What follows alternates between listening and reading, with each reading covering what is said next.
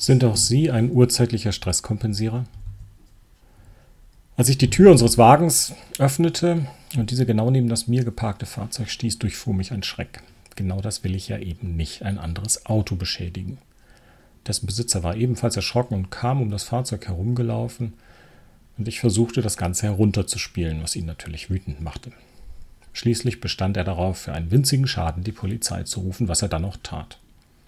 Ich stand anschließend grinsend und betont belustigt neben meinem Wagen und ließ ihn spüren, als wie lächerlich ich die ganze Situation empfand. Mit dem Abstand von einem Tag und der Betrachtung meines eigenen Verhaltens habe ich gemerkt, dass ich auf eine andere Art und Weise die ganze Lage selber hätte problemlos deeskalieren können. Aber ich habe stattdessen bewusst auf Konfrontation gesetzt, möglicherweise in der Hoffnung, mein Gegenüber damit zu beeindrucken. Als das nicht gelang, habe ich versucht, ihn dazu zu bringen, sich lächerlich zu fühlen. Ausgangspunkt des Ganzen war ein Schrecken, der, weil ich mich voll in ihn begeben habe, zu Stress und Angst führte. Das ist jetzt nicht diese Angst, die von Zittern und Schweißausbrüchen begleitet wird, sondern lediglich das Gefühl, in der gegebenen Situation hilflos zu sein. Unser Stammhirn, also quasi unser Instinkt, stellt uns dafür zwei Strategien zur Verfügung, die im Englischen sehr passend Fight or Flight heißen also übersetzt kämpf oder flieh. Wann immer wir einer ungewohnten Situation gegenüberstehen, der wir uns, und sei es auch nur für einen Moment, nicht gewachsen fühlen, bereitet unser Instinkt uns körperlich auf beide Szenarien vor. Er schüttet Adrenalin aus, pumpt Blut in die Muskulatur, schärft unsere Sinne und unseren Fokus. Zu Zeiten, als wir noch vor Wildtieren standen und uns entscheiden mussten, ob wir den Kampf aufnehmen oder lieber rennen sollten, waren das genau die Vorbereitungen, die wir brauchten. Sie gaben uns zwei wichtige Überlebensszenarien an die Hand. Äh, mal unabhängig davon, wie erfolgreich der Einzelne jeweils darin war. Der Mensch hat sich evolutionär weiterentwickelt und wir selber verstehen uns inzwischen als das höchst entwickelte soziale Lebewesen auf diesem Planeten. Aber die Instinkte der Urzeit leben in uns weiter. So gilt auch das Grundprinzip Fight or Flight weiterhin. Kaum jemand von uns gerät aber noch in Lebensgefahr. In Wirklichkeit, so schreibt John Kabat-Zinn dazu, ist eher unser Ego bedroht. Dennoch folgen wir der grundsätzlich gleichen Leitlinie, aber wir leben unsere Reaktion unter Umständen anders aus. Wenn wir kämpfen, dann fliegen gelegentlich die Fäuste, aber auch ohne körperliche Auseinandersetzung versuchen wir, den anderen zu besiegen, zum Beispiel verbal oder durch Erniedrigung, so wie ich es halt seinerzeit auf dem Parkplatz versucht habe. Wenn Menschen kein Gegenüber haben, sondern mit sich selber kämpfen müssen, dann neigen sie sogar zur Selbstschädigung.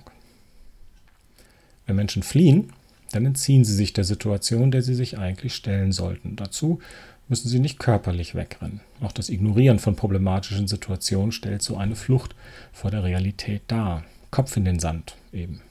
Drogen, Alkohol, ähnliche Dinge sind andere Medien fürs Davonlaufen.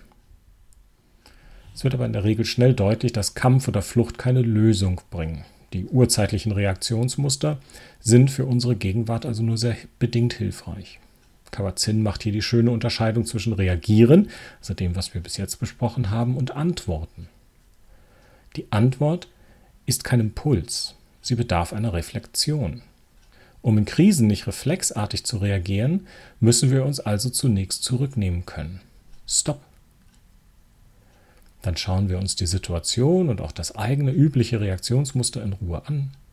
Hilft mir mein Instinkt jetzt gerade oder bedarf es etwas anderem?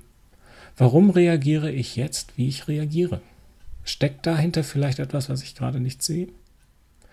Wenn wir uns diese Achtsamkeit gönnen, sehen wir sehr schnell viel mehr, als uns der Tunnelblick genehmigt, den wir bei Angst oder Wut entwickeln. Wir können eine Situation aus anderer Sicht beobachten.